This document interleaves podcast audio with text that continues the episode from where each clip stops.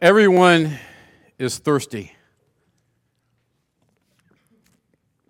Maybe you're not physically thirsty, I am. Maybe you're not physically thirsty, but spiritually, everyone in existence is thirsty.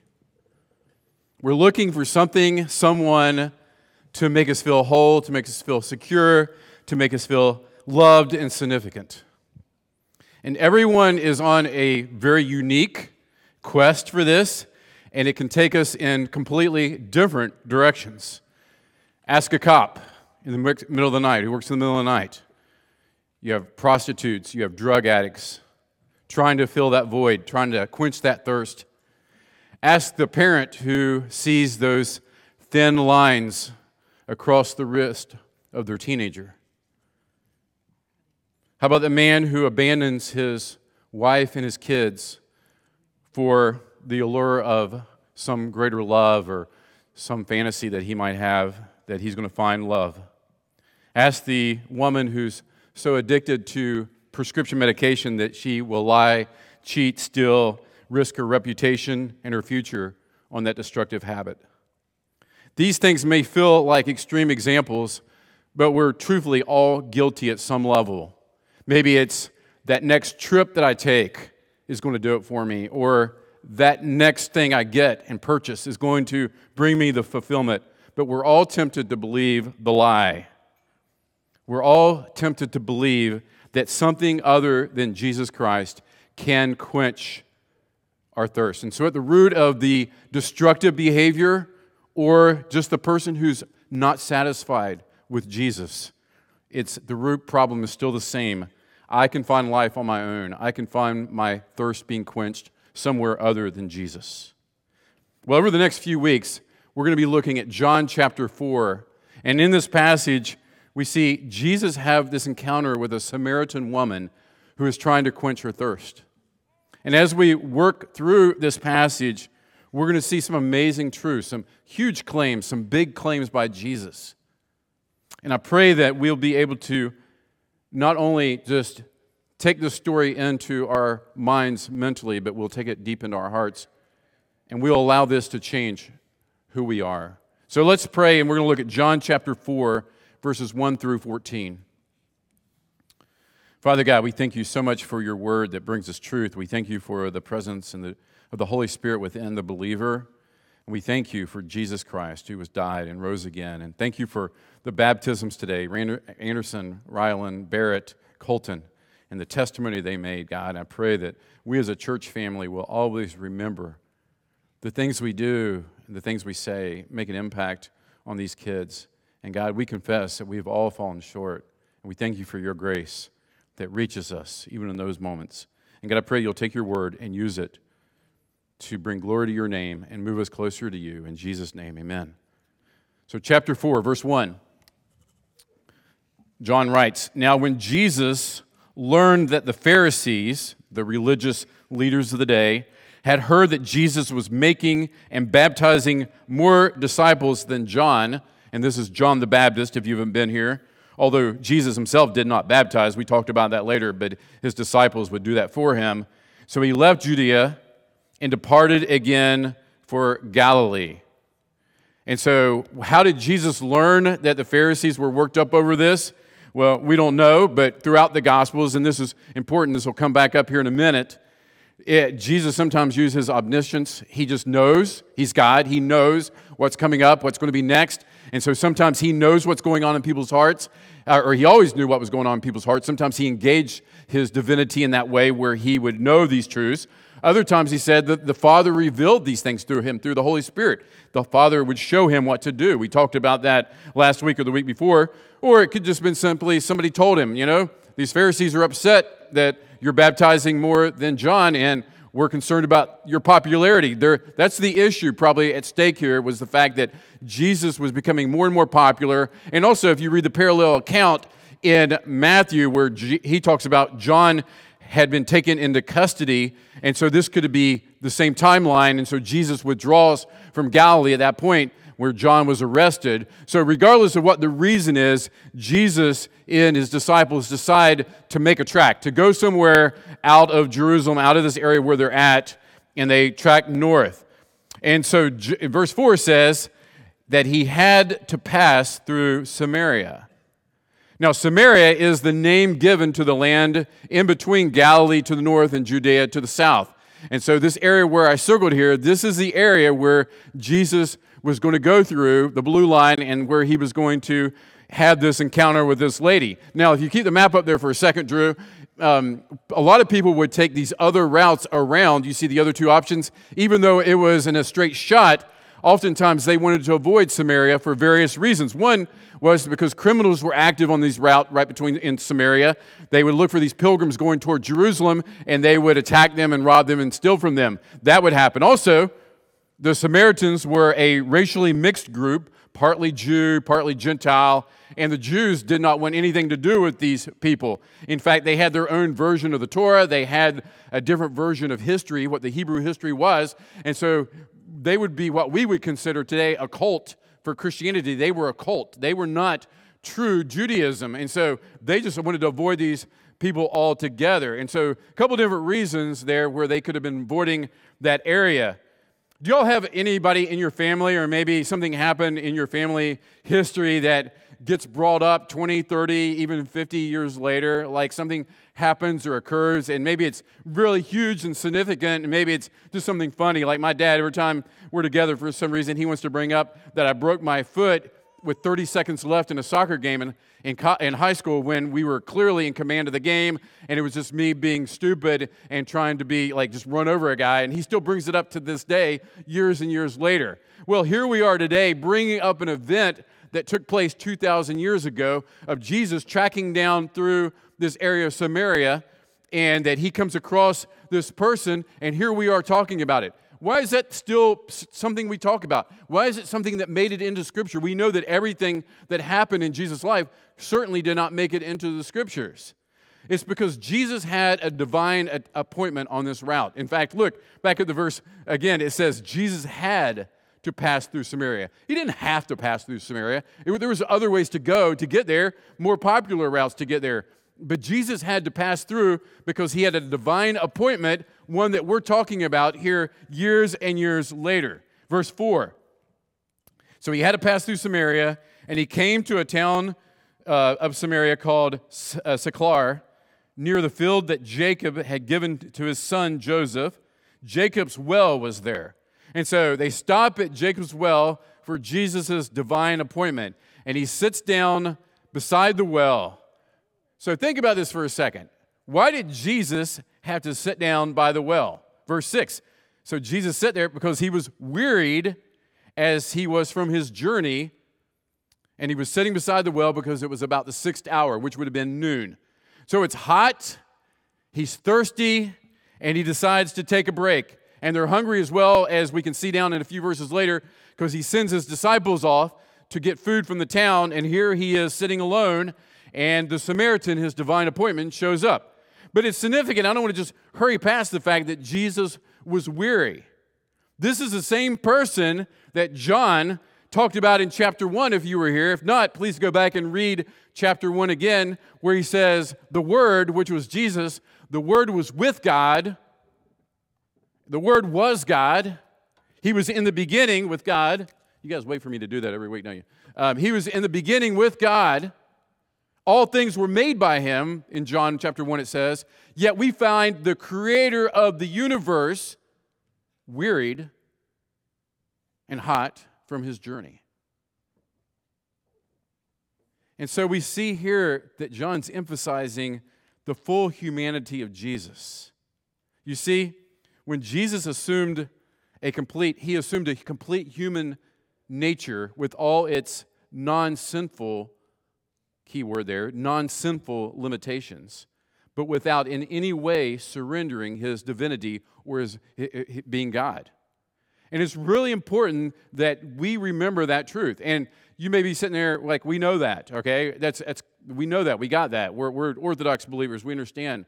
I was reminded last weekend at a discipleship conference I went to that the fruit of our churches not preaching solid theology has now come back to us with a generation that's just so biblically illiterate when it comes to the truths of Scripture. And with the prevalence of the internet and the ability to just every kid to search for anything he wants to search and find people who believe exactly the way that he believes or she believes, that it's so easy, and students, young people are just falling into the trap of just believing whatever they want to believe about Jesus. And they find lots of other people who believe the same thing. And it's important that we understand what the truth of Scripture is that Jesus, in his humanity, experienced emotions. He was hungry. He was tired. He was weary. He wept. He struggled with temptation, yet never sinned, never gave in to it. And so we have Jesus who was truly a human being, yet Jesus also who was truly God. And it's important that we don't try to do some maneuvering to make it one thing or the other. He was both, all man and all God. And so I find great comfort in the fact that Jesus came and lived on this earth and went through the struggles that we go through, yet without sin as an example to us, but also that he can identify with us in our struggles. And what I love about Scripture is Scripture never denies the reality of how hard it is to live in these broken bodies in a broken world. If Jesus was wearied, you can get wearied. If Jesus struggled with emotions, yet without sin, we're going to be tempted. And pastoring this church and knowing many of you very, very well, knowing myself well, knowing just the state of humanity, there is so much struggle with anxiety and depression and pain and hurt. And so many of us, we, we see these things and we think, why is this happening? Well, I want you to just trust the fact and know the fact that we live in a world that's broken and we live in bodies that are broken and we're susceptible to these things. And we just have to embrace the fact that if Jesus was wearied, we're going to get wearied and we're going to get tired. And it shouldn't be a shock, but what we find great comfort in the fact is we have a sympathetic Savior who never leaves us, never abandons us to ourselves and our own resources. But He helps us and guides us for His glory and for our good through no matter what we face. I was reading a statistic this week that one in four adults will struggle with real mental illness during their lifetimes. And sometimes Christians have a very hard time accepting that reality of that. And there's no more reason to think that a Christian couldn't experience mental illness than they could experience getting sick and physical illness. And so I'd like to encourage and, and just really, really emphasize that if you find yourself in this place where you're just struggling to seek medical attention and counseling, but I'd also like to clarify for you that it's never an excuse to blame our illness for our sinful actions. We can't blame what we do and the decisions we make upon, oh, I'm just that way, that's who I am. I've got this personality, or this is just what, what, what I have in life. But the struggles that God allows us to go through as believers are opportunities to shine His glory and to show His greatness. I was reminded of this, I wasn't going to say this, but Jerry did such a great job at the Veterans Day event down on the square the other day and sharing his story, his testimony, and went through combat. I mean, just a horrible situation. If you'd like to hear his testimony, he's going to be sharing it in this room at 1:15, 1:20 on Monday with the GCA students. I would encourage you to come and, and listen. But he took the situations that he went through and the struggles that he went through and continued to go through even after uh, coming out of the military and uses that for God's glory and got up and, and shared this so authentically and in such a real way and, and, and didn't just like watered down the gospel, but pointed toward Jesus and lifted up Jesus. And that's what he asked you and I to do. Instead of being having pity parties for ourselves and our situations and blaming everyone and everything on these situations, what we do is we point to Jesus and we trust Jesus and we get in the Word and we memorize the Word and we saturate our minds with the Word and we just repeat the truth of Scripture again and again and again because you will be wearied.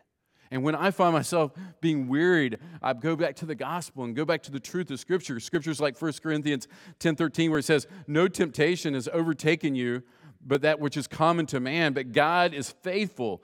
He won't let you be tempted beyond your ability, but with the temptation, He will provide a way of escape so that you can endure it. That's His promise to His children that he that you can find a way of escape. You don't have to give in to that. And then in Hebrews 4, 14 through 16, since we have a great high priest, Jesus who passed through the heavens, let us hold fast to our confession. For we do not have a high priest who is unable to sympathize with our weakness, but one who in every respect has been tempted as we are, yet without sin. So here's what we're to do with that we draw near with confidence to him to the throne of grace that we can receive mercy and we find grace to help in times of need. And so we don't deny the reality of a broken world. If Jesus is weary, if Jesus wept, if Jesus went through these things, we can be sure we're going to go through them and they're going to feel like the world is coming down upon us. But what we know is we have a Savior who loves us and understands. And not only does He understand, He's there with us through it. And He is going to help us bring glory to Himself through it. He promises that, and it's for our good. So Jesus sits down. And what I love about the fact that the next three verses, Jesus, as he's encountering this woman and talking to this woman, he breaks all the rules of his society, of his culture. Cultures have rules, right? We're not talking about sins. We're not talking about disobedience to laws. We're talking about those unspoken laws, those customs in, that cultures have. I started to wear a cap up here today and, and be like, what are you doing? You can't wear a cap in here, right? Those kind of things, right? That, that we're not allowed to do because it's not correct or it's not acceptable. Well, Jesus breaks every cultural rule here. Look at verse 7 through 9.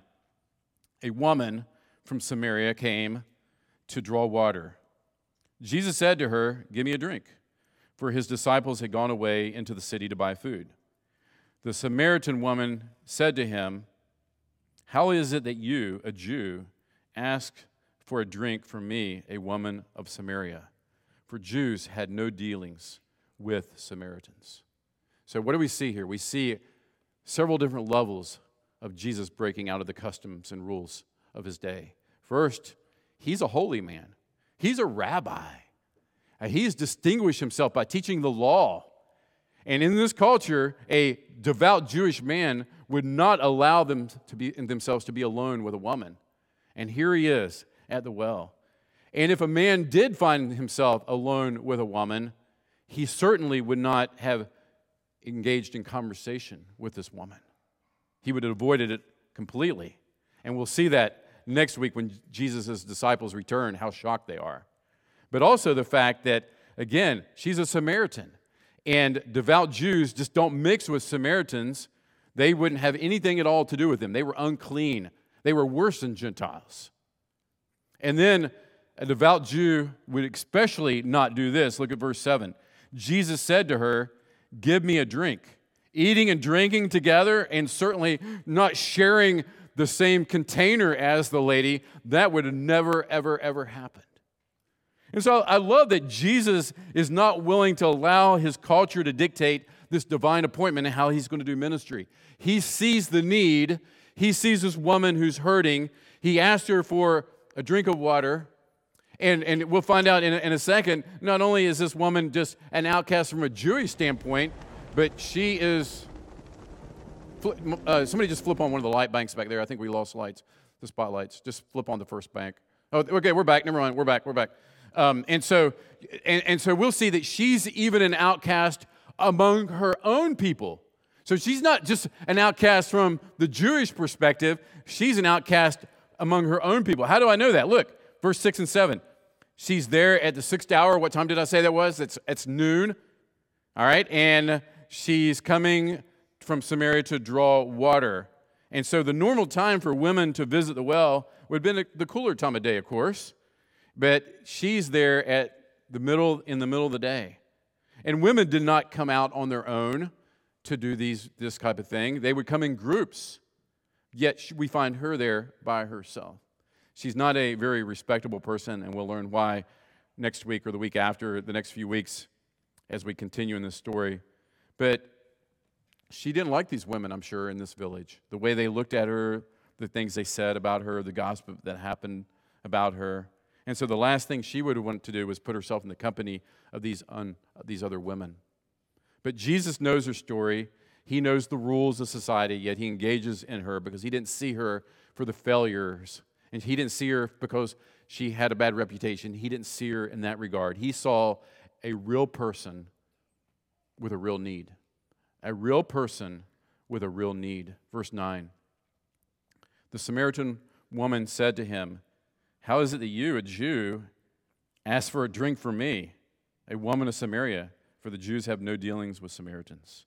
Jesus a- answered her, If you knew the gift of God and who it was who was saying to you, Give me a drink, you would have asked him, and he would have given you living water. He would have given you living water.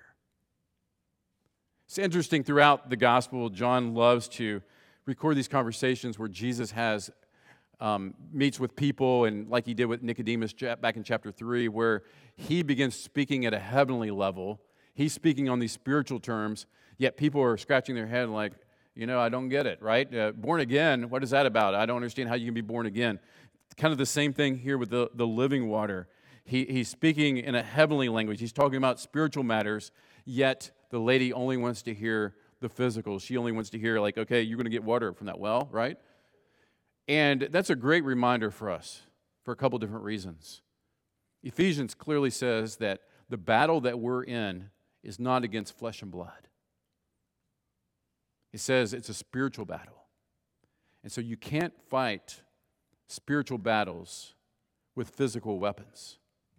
Now, it sure doesn't mean that we go around trying to look for spiritual warfare under uh, every rock and any other situation and everybody we talk to. It always has to come back to spiritual warfare, so to speak. But just know that behind every situation, there's a spiritual battle that's happening. And so, therefore, if we're going to engage in the spiritual battle, we have to know how to fight those things and what weapons to use. And we understand and we don't get worked up over the fact that something happens and we, we think, why did they do that or why is that happening? Because we know there's a spiritual battle that's taking place at a different level. And Jesus always engaged that level. He always went to that level because he knew ultimately it was a heart, it was a spiritual matter. And, and the way that I see sometimes we're guilty of forgetting this, a real practical way, is sometimes we will want to help people and give to people or meet needs with people. And, and I do this at times too. You know, I'm just going to give them 10 bucks to get out of my face, you know, just leave me alone. But the truth is, while that may help them for a moment, it's not going to solve their eternal long term problem. And so ultimately, people have a thirst that has to be met only in Jesus. And so, if we're going to really help people, we help them first and foremost spiritually, even as we may come alongside them physically and help them. And so, let's be sure that we're helping people by helping point them to Jesus Christ. So, Jesus is offering real life. He's offering real life to her. And he doesn't care what gender she is, where she's from, her race, her moral background. Jesus is there to help her. And we need to remember as we have our divine encounters, they need Jesus. And we know that here, right? It doesn't make the trip down here to our heart. We know that Jesus is what they need. But sometimes we get so caught up in the busyness that here we are walking past our divine appointments every day and we're unwilling to be inconvenienced for those. And not only do we uh, unwilling to be inconvenienced for others, but we find ourselves guilty of the same thing the lady is guilty of, which is running toward counterfeit idols and counterfeit gods to fulfill the need and the thirst that she has. And so the woman verse 11, the woman said to him, Sir, how are you going to get this water, sir? You have nothing to draw water with. And the well, well, it's pretty deep over there. You're not going to get it, Jesus. So clearly she doesn't get it. She doesn't understand who Jesus is. And yes, the well was deep. It's still deep today. It's a well that actually is still there. It's at least 100 feet deep, probably deeper at the time of Christ. But Jesus says, you know, I'm talking about something other than just this kind of water that you can just gulp down. I'm talking about living water. Verse 12. And she says, Are you greater than our father Jacob? He gave us this well and drank from it himself, and did as did his sons and his livestock. So the woman's line of questioning at this point is for sure skeptical, maybe even a bit sarcastic, because she doesn't get it. She doesn't understand. She's thinking, well, who is this guy, and why is he making these big, bold claims? And what is this living water stuff? Well, Jesus clarifies in verse 13. He says, okay, lady, everyone who drinks from this water, from this well, will be thirsty again. We're not talking about the physical. I've got something so much greater to give you, something that you've been searching for your entire life, whether you realize it or not. I'm offering you something that you've been on a quest for, and you've taken a lot of things to try to fill this hole and to fill this thirst in your life. And you've went after things again and again and again, and you see that they're broken, you see that they won't satisfy, they won't bring lasting pleasure, yet you keep going back to them again and again. Does that sound familiar? Right? Guilty. Why do we do that? Why do we do that? But Jesus says in verse 14, But whoever drinks of the water that I will give him will never be thirsty again. The water that I will give him will become in him a spring of water welling up into eternal life. That's a bold claim. And as I honestly, as I studied this and just processed this, I couldn't help but to think back what I said a minute ago earlier about just how many of us as Christians we struggle with life and we struggle with anxieties and depression and we struggle with just getting up in the morning sometimes and think, Jesus, you claim that we can find this living water that will satisfy. And it's water that will give us life an abundant life and life to its fullest. What, Jesus, are you talking about? What's going on here? What are you offering to us? And I love the wording, and there was no reason to try to improve it on it. My ESV study Bible, the notes, it said this A person's deepest spiritual longing to know God personally will amazingly be satisfied forever through Jesus. Let me just read that again. A person's deepest spiritual longing to know God personally will amazingly be satisfied forever through Jesus. In God's presence, it's God's presence in you, God with you, God for you, not against you. It's hope, it's purpose, it's acceptance, it's blessing, it's forgiveness, it's eternal life that doesn't just start one day when you go to heaven. It's eternal life that starts now. It's God in you, God for you, and as a result, there's no guilt, as the song says, no guilt in this life, and there's no fear in death. No guilt in life, no fear in death. Imperfect humans who struggle but we know in Christ we're forgiven. And we know that because we sin and we mess up or we don't get our cue exactly right, that we don't have a Father in heaven looking for the perfect opportunity to destroy us and hurt us and embarrass us and tell us what a failure we are.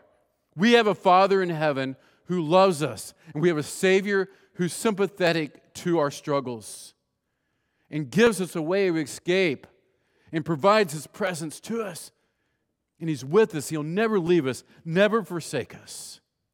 And in that, we walk with confidence because God has spoken over us that you're my child. It's, it's like what Richard um, just uh, almost broke me up into tears here when he was saying, My son. And he just spoke blessing over his children. And maybe you didn't experience that from a dad, in this life or a mom in this life, and the best you can get close to that is on occasional they murmur, I love you to you. You need to embrace the fact that God is the perfect Father. And He loves you without condition. He accepts you because of Jesus, not because you're great, not because what you do or don't do.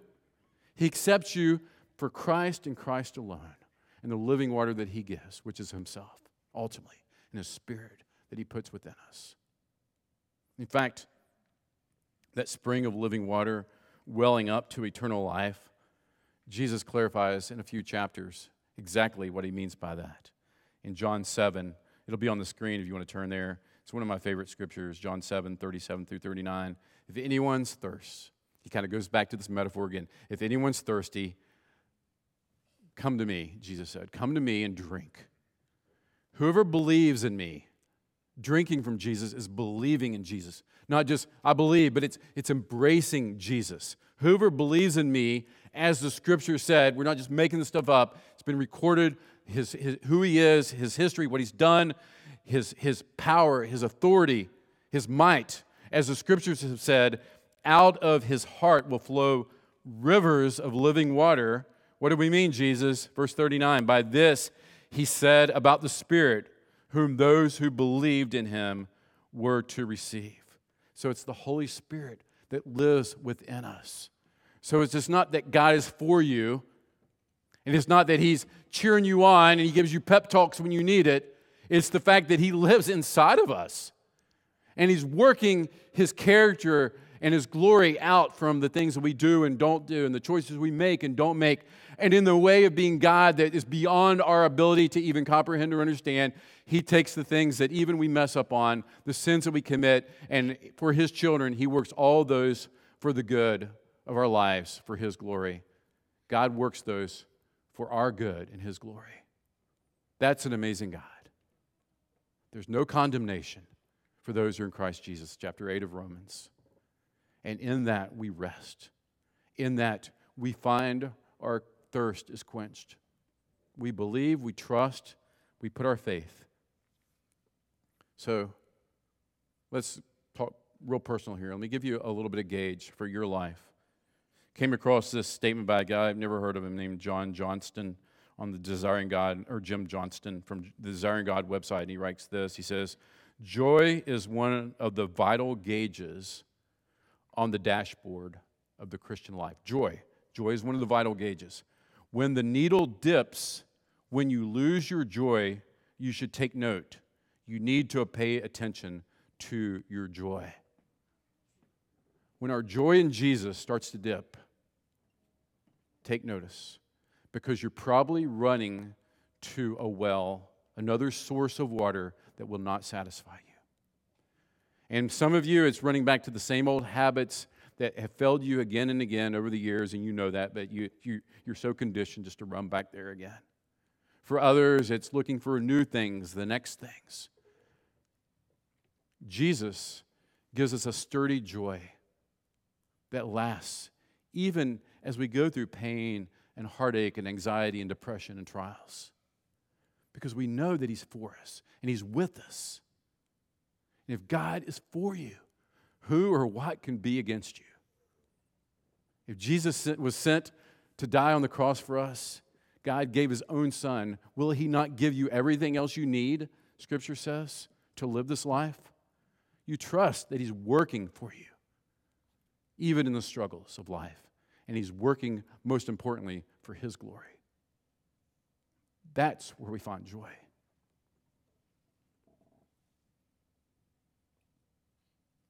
Will you appropriate the gospel into your life? And let me say this I, I read this. Read, you read pretty much anything you want to read these days, and I was reading uh, from a neurologist who said this, and I thought it was interesting.